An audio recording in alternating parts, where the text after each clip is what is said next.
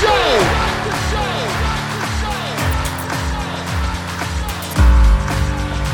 You have all made it to the dance. You have all made it, made it, made it. Start the show. Coming to you from the X Axis, it's Jon of All Trades with your host, John X. Welcome, welcome, welcome to the Jon of All Trades podcast, episode 357. I'm your host, John X.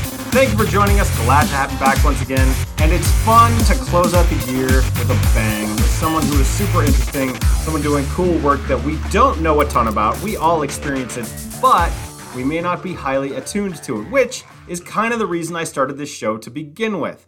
This is going to be the last episode of the year, and I'm booking for January. We're going to come out strong out of the gate, and we've got a blog series that I'm going to tell you about here in a second. But first things first, episode 357, I've got Sun Roesslein. She is the president of the Sports Field Management Association, which is a nonprofit trade association dedicated to empowering and providing resources for the professionals who oversee sports fields at pro stadiums, universities, K 12 schools, and local parks and recreation facilities. So, when I say you have encountered their work, you have. We are a sports obsessed country. Whether you like watching football on Saturdays, or Sundays, or Mondays, or Fridays, or Thursdays, really, it's pretty much every day that there's football now that I think about it. The sports field managers of the world are out there making sure that that field is as good as it can possibly be for anyone who plays on it. And so, in this episode of the show, Sun and I talk about all sorts of different things how she got into this field, why it's rewarding, the technological advances that they have with GPS mapping and sensors that can tell when a very small patch of grass needs more or less water. You know, when you watch the baseball all star game, or sometimes even just regular games, and there's like patterns in the outfield? How do they do that? The answer is going to surprise you and is one of my favorite things in this episode. But Sun is just that. She is an absolute ray of sunshine and a great ambassador for what she does, and also is a champion of visibility for getting more women involved in this line of work. Because, like many industries, it's traditionally been an old boys club. So, how do we break down some of those barriers and make sure that women have all the same opportunities that men do? I absolutely adored this chat, and I think you will too, because number one, it's fun, it's easygoing, it goes by in a hurry. Second, we learn about something that's beautiful, we learn about something that is functional, and we get to look at a profession that we don't understand all that well. Maybe we think we do, but I promise you after this conversation that you don't. That's all coming up here in a second. Now, I mentioned this is my last audio episode of the year. It is. As I said, be coming back strong in January, but between now and then, we are currently three entries into my large JOAT 50 song countdown, where every weekday I write a long form essay about a song that I love. Literally, I have chosen and ranked my top 50 songs of all time and written an article about each of them. Now, you don't have to be any kind of music expert to enjoy this because if you've been with me for a long time and you like my writing, you'll enjoy these. These are essays about me, about my life, about interesting anecdotes and insights that I can cull using songs as sort of the entry point.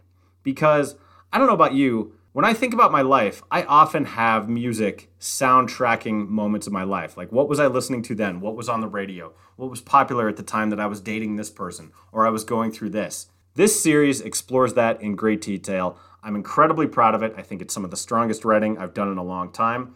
And if you like it, share it. Do whatever you can. Visibility helps. Now then, back to the task at hand. We're not talking music, we're talking sports field management.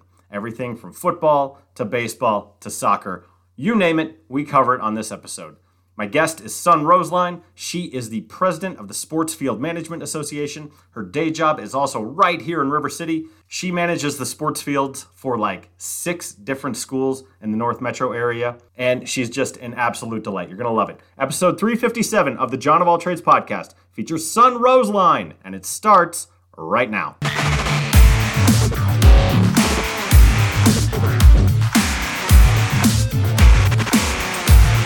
So obviously, Mother Nature wins no matter what we do, right? we take all the um, resources, all the knowledge in the world, and if Mother Nature decides to throw us 14 inches of snow, that changes the whole deal. But yeah, we always have that extra special, I don't even know what to say, what to call it, but uh, that extra special ingredient in our day to day work of, you know, how do we factor for that? Um, where our stadium is, we're uh, along Highway 93, just north of Golden. We are like two miles away from the National Wind Technology Research Center and for very good reason. It's windy here a lot, and yeah. that makes a big difference in the in the health of the grass. High wind makes for high ET rates, of evapotranspiration, so it pulls more moisture out of the plant. So we have to irrigate more um, and more efficiently in order to replace that water that's lost just just through that one piece um, of the wind factor. So weather is a constant for sure. I, I can imagine I mean, that is one variable you can never control for because I have done professional events, and you're just always hoping for the for the weather to cooperate. No, yeah. like no matter kind of no matter what that means too, because right. you know ski resorts want a lot of snow. I got married October 10th. I mean, this was years ago, but October 10th. So you're thinking, oh, you know, nice, should be uh, good weather, maybe 60s. It was 2009, and that was the year that on October 10th they canceled a Rockies playoff game because it was ice and snow and it didn't get above 20 degrees and I got married that day all our photos were supposed to be outside. So I Nice. I feel that. That's good. I mean, that's your whole life, right? I looking at the weather forecast. Right.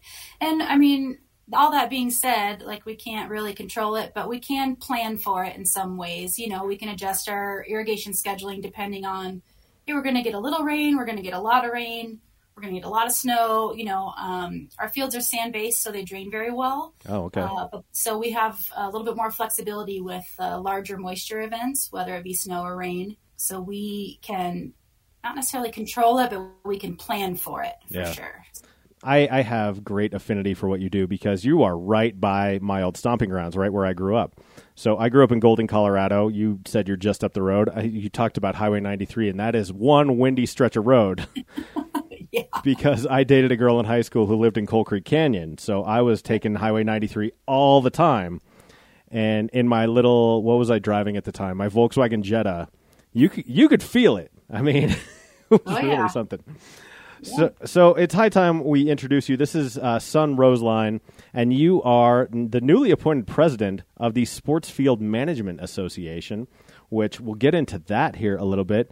But it's great to have you. It's very nice to meet you. Yeah, thanks so much for the opportunity. I'm excited to meet you as well. Thanks for having us. So, I want to talk about this first because I got to get this out of the way.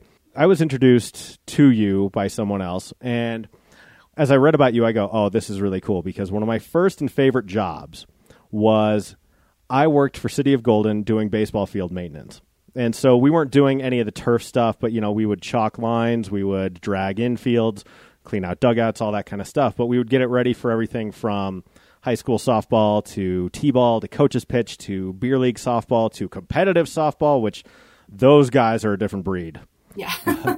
um, those guys take it really, really seriously. But I sort of underestimated at the time just how vital uh, a good playing surface is to everyone's enjoyment.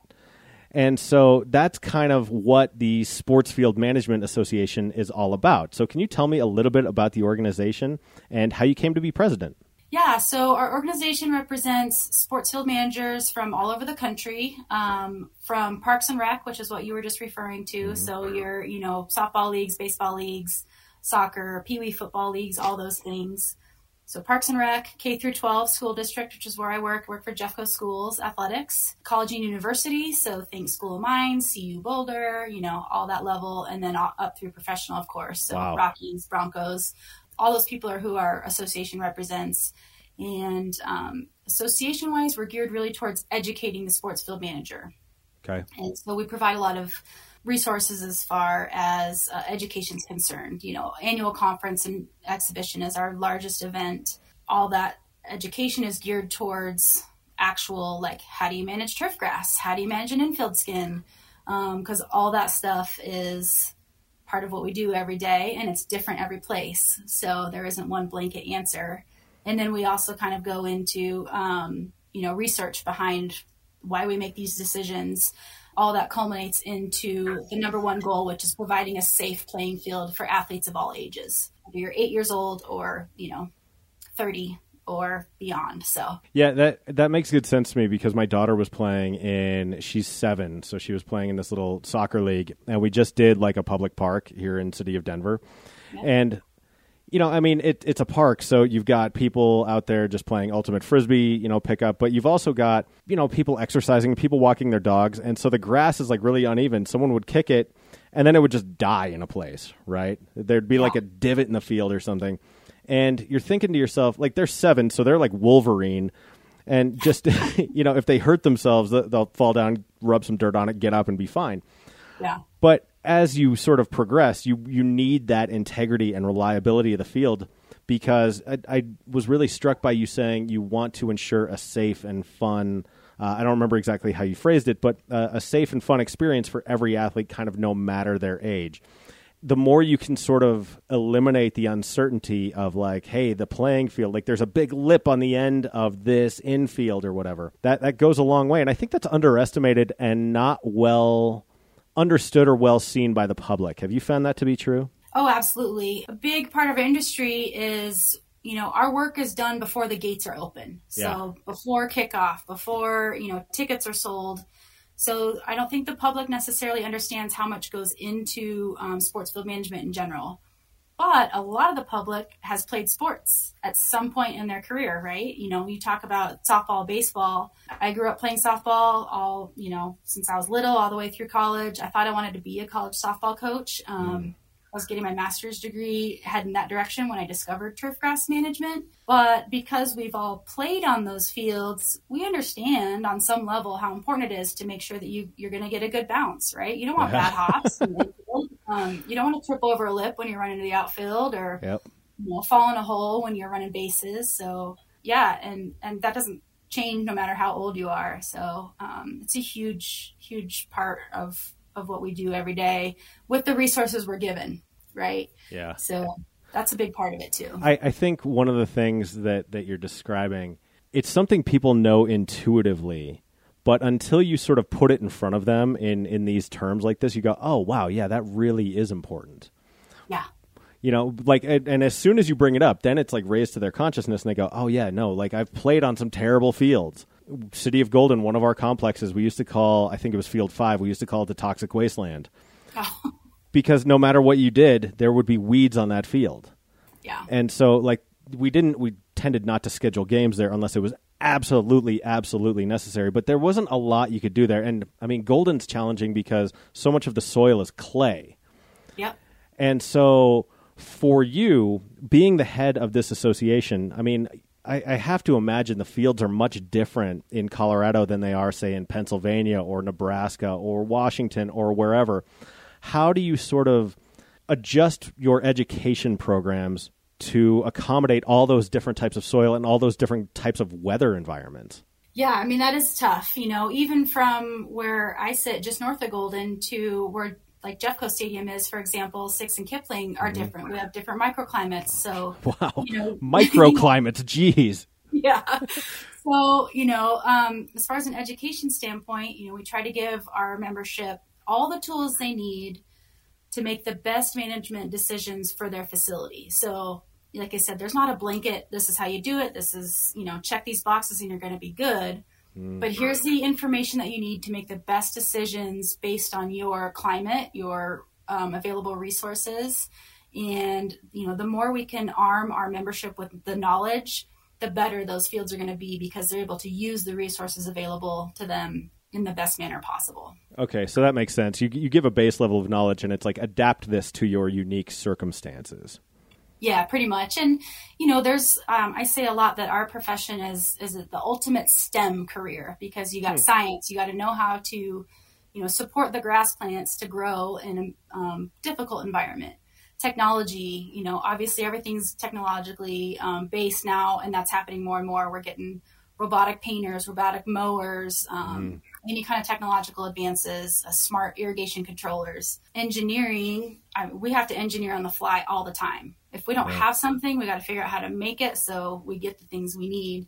And there is a lot of math involved. So those are kind of the basics, but then understanding, you know, how those basics apply to your specific sports field complex sure. on location is is really the creative part of uh, what we get to do. So I think that's one of the most fun parts is, is the problem solving and the creative solutions that we get to come up with on the fly. That's really, really cool.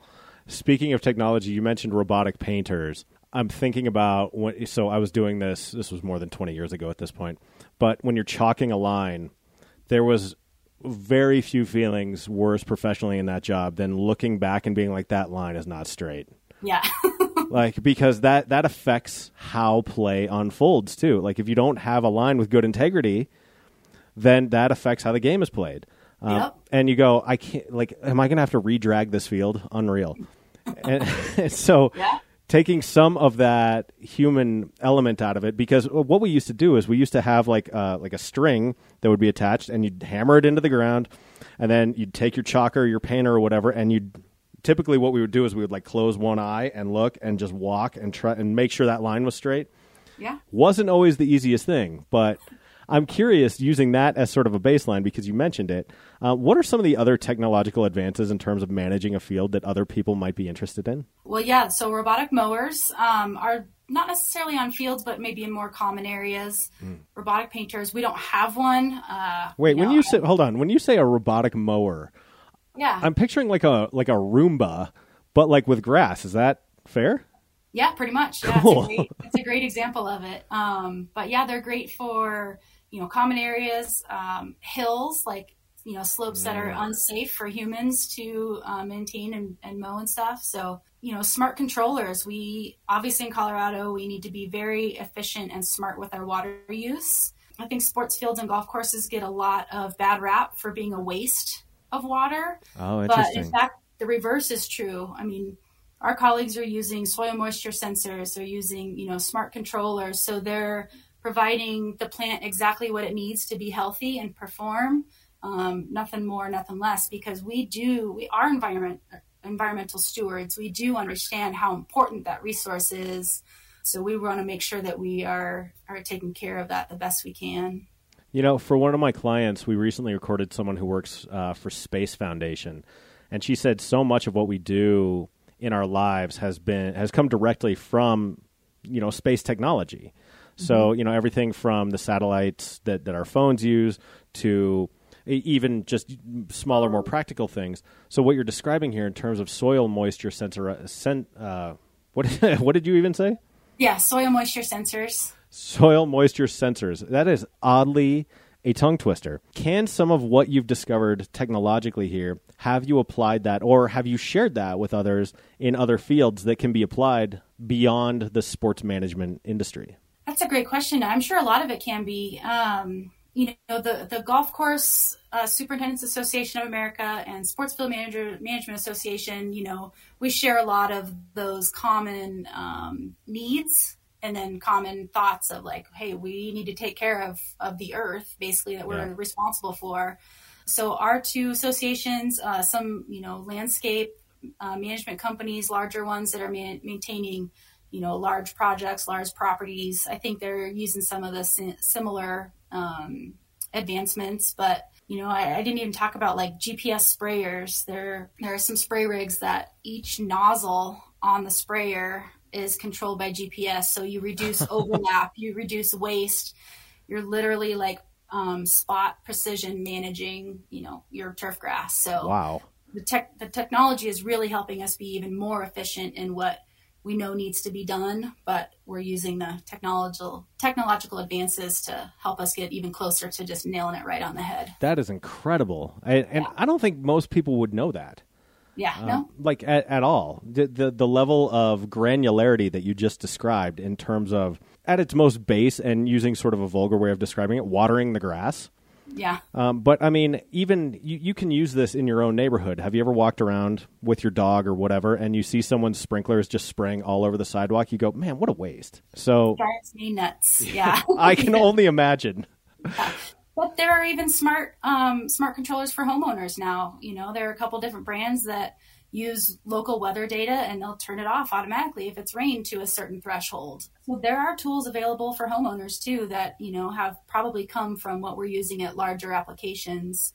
um, but can help again just kind of protect those resources that are unfortunately not readily available here in Colorado.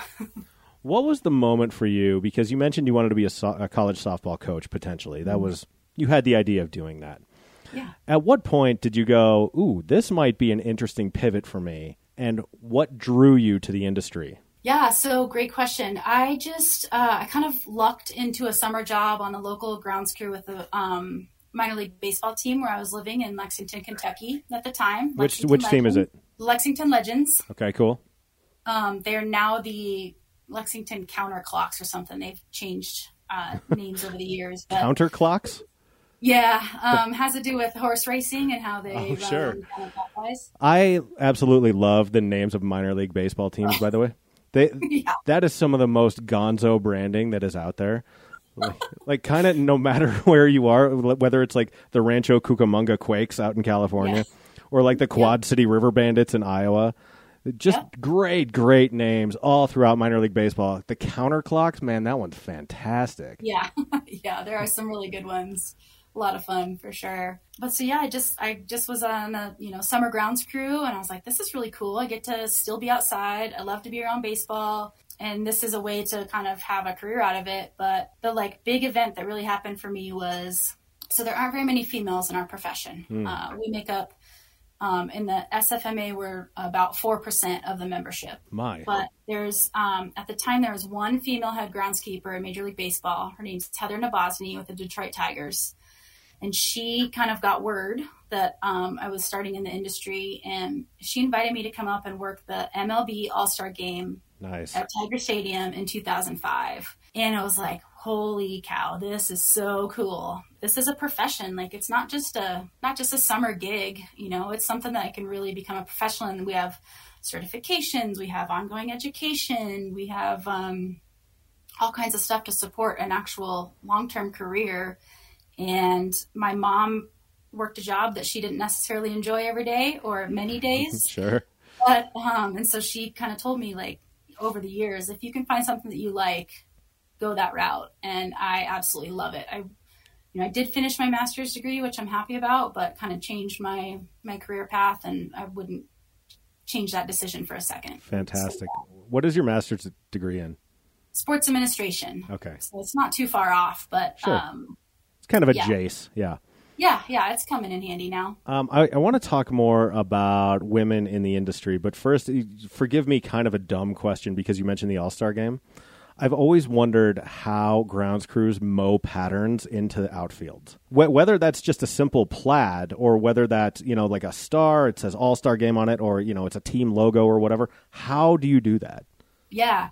So awesome question again. I was lucky enough to get invited to work the All Star game in Colorado a couple years ago, which was oh yeah, fantastic. cool. Yeah, what was that? Twenty one. Twenty one. Yeah. Yeah, cool. So a couple different ways. Um, mowing, of course. So how you get the stripes. If you're imagine, you know, standing at home plate and you're looking at the outfield and you see a light stripe and a dark stripe. Mm-hmm. So the light stripe, the mower is is moving away from you and pushing the grass blades away from you so the light oh. reflects off of the length of the grass blade. A dark stripe, the mower is coming toward you so the light is reflecting off the tip of the grass blade so there's not as much surface area for the light to reflect off of. That's how you kind of create a pattern is it's all light and dark and then crisscrossing directions and you know the direction that you're driving. That is much simpler than I th- than I had it built up in my head to be. But okay, so let's talk about a little bit more complex patterns. Yes. So um, if you think about the All Star game at uh, Coors Field a couple years ago, you know, it did have that ASG on the outfield and that pattern. That's actually produced by using a machine that's hooked up to air compressors. And so it's the pattern is entered into a program um, based on GPS and then the machine actually travels over the field and uses compressed air and nozzles to blow the grass blades in those different directions to create those really intricate patterns. Wow. Is it like wheels or is it like drones? Is it floating above? Like, how does it work? No, it's actually, um, it looks like a, a zero turn mower, uh, something that you would see in a lot of applications. You know, you see them driving down the road every day. I'm driving, they're mowing, but um, it just looks like a regular old riding mower, um, but it's it's kind of retrofitted with this different system, and yeah, it's pretty cool how that gets laid out. You know, there are some other uh, uh, ways to do it string and brushes. You can broom stuff, you can roll stuff. Um, but it's all about the direction that the grass blades are actually laying. That's how you create that pattern. It's just the direction of the grass blades. Yeah. Amazing. Yeah. For yeah, because that's that's sort of mind blowing to me. When you mentioned you know using GPS and then there's a machine that follows GPS and it, it does this in a very specific way. I was wondering, and I, I can't remember back this far, but it it feels like you know there were there were patterns in in outfield grass before GPS was really probably used writ large in this way, and so you mentioned brushes that that had to take a lot more time and be much more labor intensive. Is that true? Oh, for sure. Um, I personally don't have any experience with that, um, other than when I got to work the All Star game in Detroit, and I'm looking at a picture of the outfield on my desk right now. There was just like a big star in center field, Mm-hmm. and you know, you think about the points of a star, like that's much bigger than any mower or broom would be. So um, that was a lot of you know handwork of Sure. protecting the outside edges so that we could get the points, you know, to be very sharp and crisp looking. So yeah, there's certainly some labor intense ways to go about it. You know, you can go very low tech and just use some string lines and star pattern or whatever, or you can go super high tech and you know use GPS units. So Wow. it's accessible for anybody, really. That's really cool. I I don't know if this happens to you, but sometimes when something that I do professionally that's really cool that people just sort of like gloss over, they're like, "Oh yeah, that's neat," and then they just move on mentally. I'm always like, "You're not paying this the proper amount of respect." Does that ever happen to you? I've noticed that from time to time. Yes. okay, good. so you mentioned um, it's roughly four percent uh, women in this field, and I say field, no pun intended there. but um, it's it's four percent, and one of the things uh, that that I've noticed is for anyone, if you can see it, you can be it. And in this case, visibility really, really matters. And certainly, your industry is not alone in having, you know, less female representation than it probably could or should. So, in terms of where you are in your current position, uh, what types of things are you doing to try and encourage more women to go into this field? It's so funny that you brought up see it be it that is kind of one of our hashtags um, for women in turfgrass because you're exactly right it's all about visibility uh, a visibility that our profession is a thing because like i said Yeah. i grew up on sports fields and had no idea that it was a career or profession that i could pursue but b you know being able to succeed as a female um, in the industry which is largely you know male obviously in 2021, my coworker Christy Clay and I were invited to be part of the course maintenance crew for the U.S. Uh, Women's Open Golf Championship at the Olympic Club in San Francisco. Nice. And that was kind of the first large scale event where a large group of women, there were 30 of us, who came together to perform course maintenance duties. And there was a lot of a lot of buzz around that Nice. um, which was fantastic. And then it was an incredible experience, and it really changed a lot of things about our industry. Now, just a couple years, you know, ahead looking back. So we get home from that event, and uh, Kimberly, who organized that crew, had called and said, "Hey, yeah, that was really great. What are we going to do in the sports field side now?" It's like, wow, that's a great question. And I had heard about the uh, Little League Softball World Series, um, which is held in Greenville, North Carolina. And um, a colleague, industry colleague, had had a difficult time getting volunteers for that event the previous year. So gave him a call and I said, Hey, what would you think about allowing a group of women to come in and and help you out with this tournament? I know you had a hard time getting people to show up. For us, it's a fantastic visibility piece because those girls are 11 and 12 years old. Mm-hmm. They're starting to kind of think about what they might want to do when they grow up. Sure. Um, so it gives us visibility as far as a profession and, and women in it. You know, it's a great way to stay close to the game once their playing days are over. But also, that's an international tournament. Yeah. We have, you know, teams from Canada, from um, France, from uh, South Pacific. You know, so we get not only exposure to those young ladies and their families, but also internationally. Games are televised on ESPN. The commentators were talking about us as the female grounds crew. Um, so uh, yeah, we're trying really hard to get the word out that yes, this is a profession. Yes, it's something that, you know, as a female you can succeed in. And yes, it's a whole lot of fun along the way. That's awesome. I mean, like, what a cool thing to be a part of, too, where you get to be the first and just like breaking through and being like, hey, yeah, we're here and this is really cool and I enjoy it. Yeah, we uh, we kind of say that we're um, breaking the grass ceiling. that's that's very clever. Well done. Yeah. a lot of what you hear about right now in terms of the the U.S. economy is people having trouble with workforce. In terms of what you do, how is the workforce challenges associated with field and turf management? Oh, great question. So, I was just uh, speaking at a conference in um, Southeast Regional, which is South Carolina, North Carolina, and you know we talk about labor shortages and kind of asked a switch on that question of like how many people in the room have way too many people on their crew. They've got more more help than they know what to do with, and that's that's exactly the response. Everybody laughed and was like, "Yeah, right." Haven't had that in forever. So there are lots of open positions in every level. So you know, if you're passionate about soccer, there's a job at a soccer stadium, soccer facility, MLS, um, you know, college, university type. There's going to be a job somewhere in whatever you're passionate about, whichever sport you love. This profession could take you anywhere you want to go, too. It's not just Denver, it's not just Colorado. It's it's really worldwide, like World Cup, you yeah. know, Olympics, golf, obviously everywhere as well. But there's sports that can take you all across the country. NFL just hosted a game in Germany, um, and those are a lot of American NFL field managers who went over to to prep that field and work on that field to get it ready for the game. Wow! So um, the opportunities are certainly out there and available. It's it's not something that's exclusive by any means. Sure. And you don't have to have a degree to go into it and be successful either. You know, we have some certifications and some programs that will help you learn more along the way from an association standpoint. And there's a lot of really great mentors out there who will happily teach you everything you want to know about how to be successful in this profession. Wow.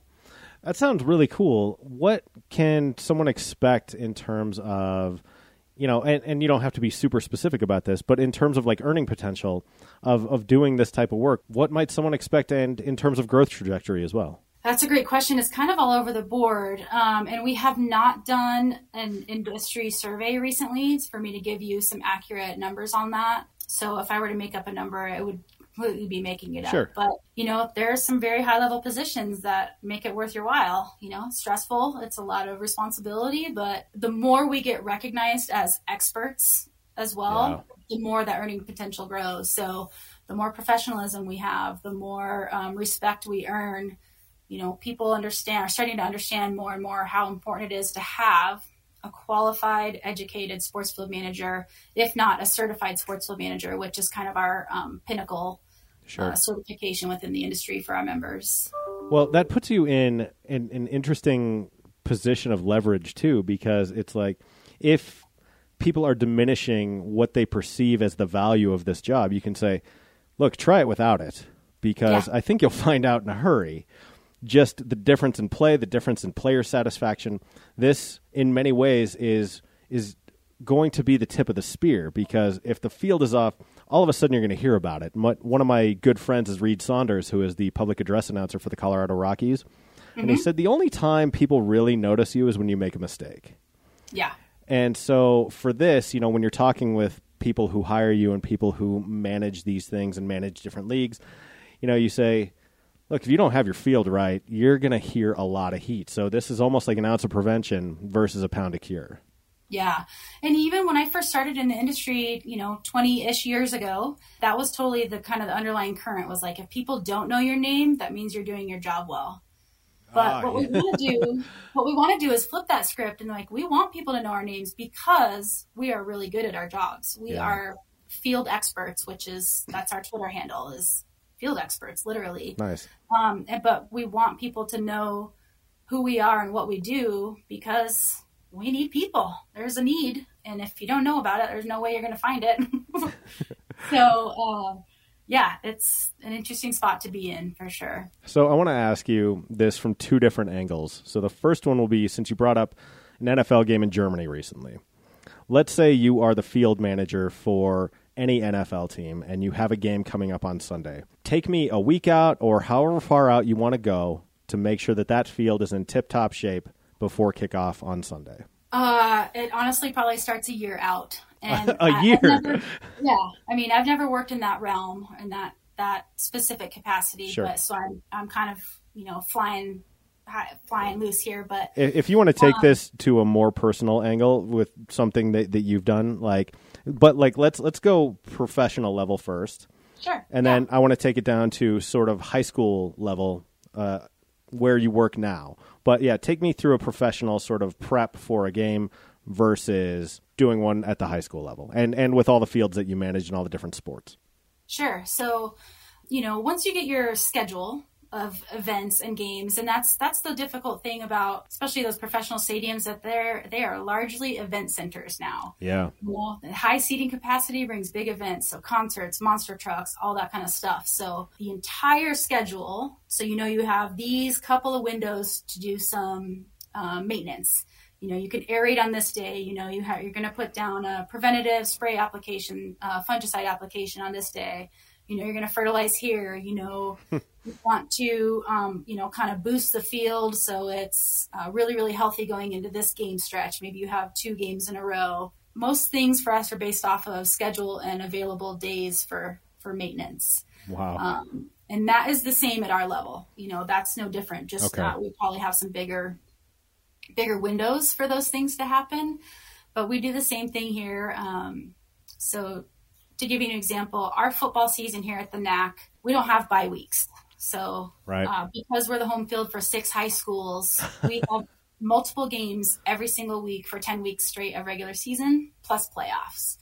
So, like Monday is our maintenance window. So, I can aerate on Monday. And then, you know, we're getting the stadium cleaned up. We're working on the soccer field. We're, you know, Wednesday is paint day every week because mm. we're going to have games on Thursday, Friday. So, it's really kind of taking your game schedule and working backwards to figure out when you can plug in what what the field is going to need in those times and then all the like nutrient applications and stuff are going to be based off of soil tests so we pull soil tests and we say like okay here's what our fields are deficient in here's what we know our fields are going to need you know to perform at its best and plan that around those windows and then you throw the complicating factor of weather because I imagine you can't aerate in every weather. You can't add nutrient in every weather. Is that right. fair?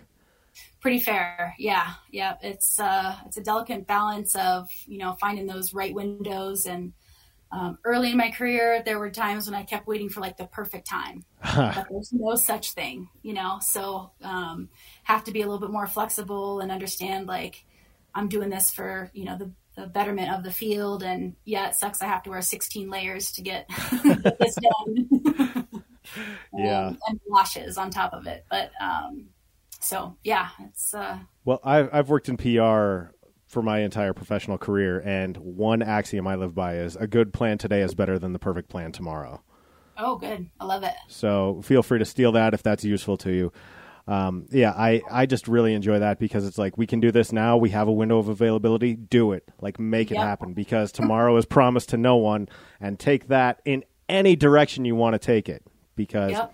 There are any of eight zillion complicating factors that can arise, kind of no matter what you're doing. And what you're describing is, I mean, there are a lot of elements here between aeration and painting and nutrients. Uh, and then kids come out and got to play on it, regardless of what kind of shape it's in. So you're kind of maximizing what you can do with the availability of time, resources, and everything else. Right. But those games are why we're here, right? So, yeah, exactly. Of course, we're going to do everything we can to be um, the most prepared and have the field uh, at the best quality it can be for every game, no matter whether the weather's been great or the weather's been uh, difficult. So, absolutely. Um, uh, I know this because a lot of my professional work has been in trade associations, and I know that um, I'm guessing you, as president, that is a volunteer position, or is that paid? It's a volunteer. Yep. Most of them are, especially when you're president. There's professional staff usually within the organization, and then the president is usually someone from within the membership who has volunteered to lead this. I'm curious what this has done to your schedule and how you manage both your duties with this large nationally based trade association and the duties that you have in the professional role that pays you. Yeah. Well, we're very lucky. We do have we have headquarters staff. Um, we're not a large association. We're none you of them are. That's the that's Yeah. the thing that people never realize. You think trade associations have all these staff. I work for one where I am one of a staff of two and a half. Yeah. Right, and i- if I told you the name of this organization, you'd go, "Really?" There's two full time staff people, and then me as contract. None of them are big. No one ever realizes that unless you actually do work within a trade association. Right, exactly.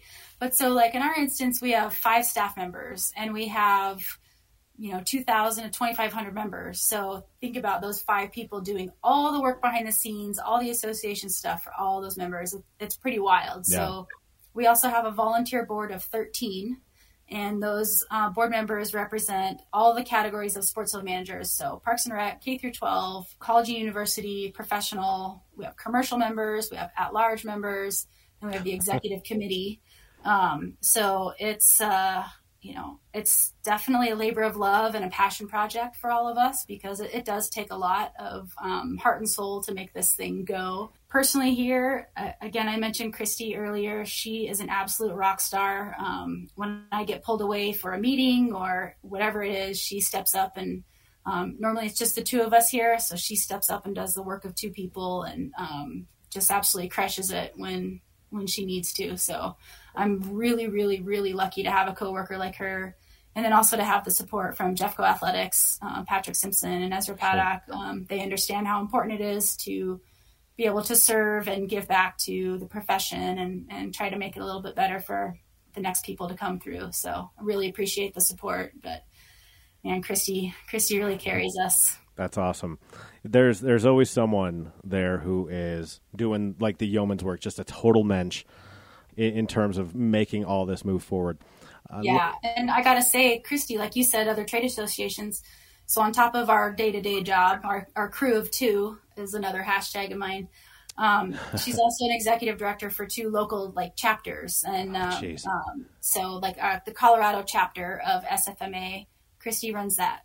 Um, Rocky Mountain Regional Turfgrass Association, Christy's the executive director for that. So um, there's a lot of passion in this industry and a lot of people who will step up and, and give everything they've got to help make it a little bit better. Well, I'll, I'll tell you what, you were filling me with energy here, which is just phenomenal. Let me ask you this: um, you know, terms uh, when you are a president of uh, a trade association like this, your term does not last forever. When you conclude it, if you look back and say, "This was really successful," what will you have done? Oh boy, great question. And I would have answered that differently probably two years ago. Um, so the way our group works is once you are elected secretary treasurer, it's automatic ascension through the rest of the executive committee. So I knew two years ago that I was going to be president. Um, once I got elected to that secretary treasurer position, one of my first calls when I was elected was to our CEO at the time, uh, Kim Hack was her name, and said like, "Hey, you know, I'm really thrilled to get to work with you. Hope you're going to be around for a while." And she's like, "Absolutely, you know, as long as you have me." And then fast forward, and Kim decided to retire. Uh, she'd been with the association for over 18 years and My. given so much to our industry really turned our association around and set us up for future success. And then she's like, okay, I've, I've done my part. I'm ready to, you know, sit back and enjoy life and travel and do all those things. And since then we've been through hiring a new CEO, which I never expected to go through. And Boy, that's a process. yeah, she's coming up on her one year uh, work anniversary. So thrilled to have gotten through that piece and trying to get um, her settled in and, and comfortable and ready to to kind of explode and grow and move forward. Also, the explosion kind of of the women in turf piece, which was unexpected, um, but it's happening so fast. Um, I hope to help, you know, make that a little bit better as well, and uh, continuing to set our association and our membership up for success in their day-to-day jobs, and then also improve the association on the whole, and just leave it all on the table, pretty much. That's fantastic. I really like that. Um, okay, so as we draw to a close here, two things I have for you. One, is there anything we haven't covered that you want people to know about what you do and this industry?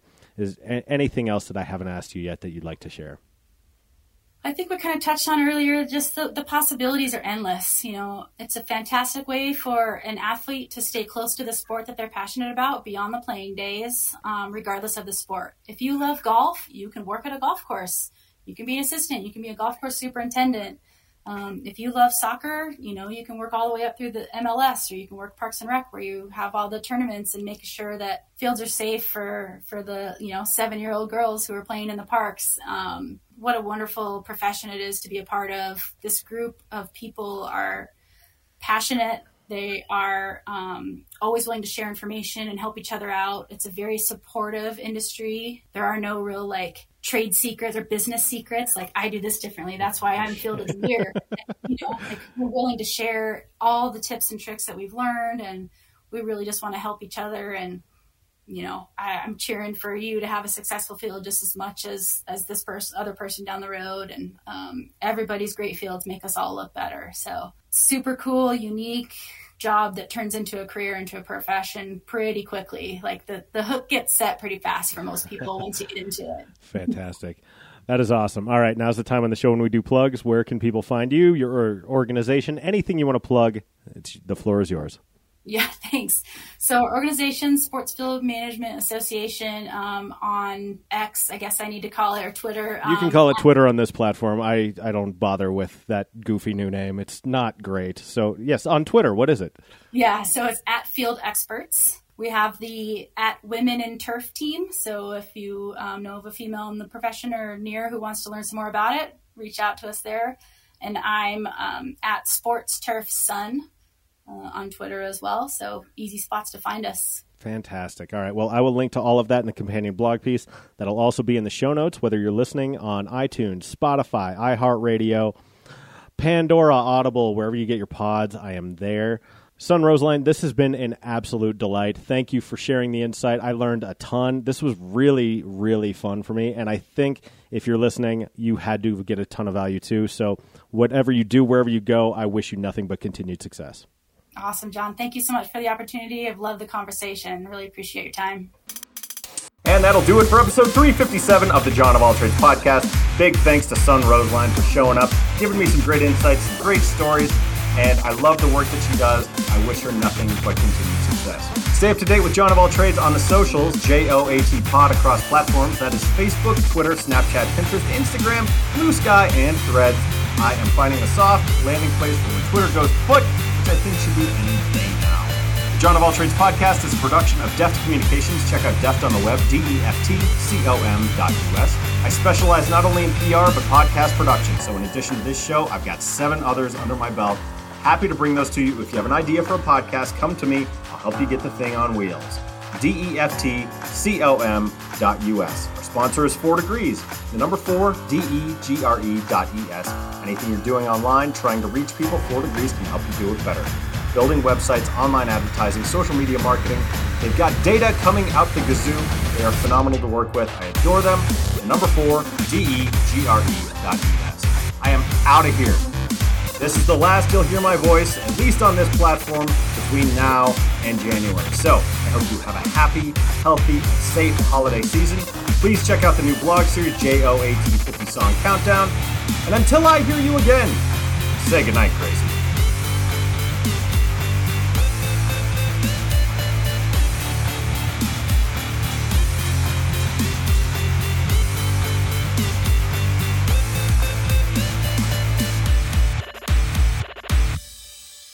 That's good, Johnny.